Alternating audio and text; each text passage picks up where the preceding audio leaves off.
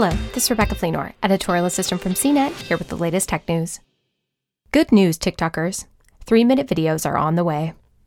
TikTok is rolling out the option for all users to create longer videos, extending its 60 second limit to 180 seconds. The popular social video app has been testing the new format since December, so some people may have already experienced creating or watching longer videos. Creative expression brings people together. It's how we connect with our communities. It's how we entertain, educate, inform, and inspire each other, wrote Drew Kirchhoff, a product manager at TikTok, in a post on Thursday. This is also why we focus on providing our community with a range of tools to help unleash their creativity. Longer videos are now one more tool people can use to captivate the community with their creative expression. TikTok users can look out for a mobile alert in the coming weeks, letting them know that the feature is available.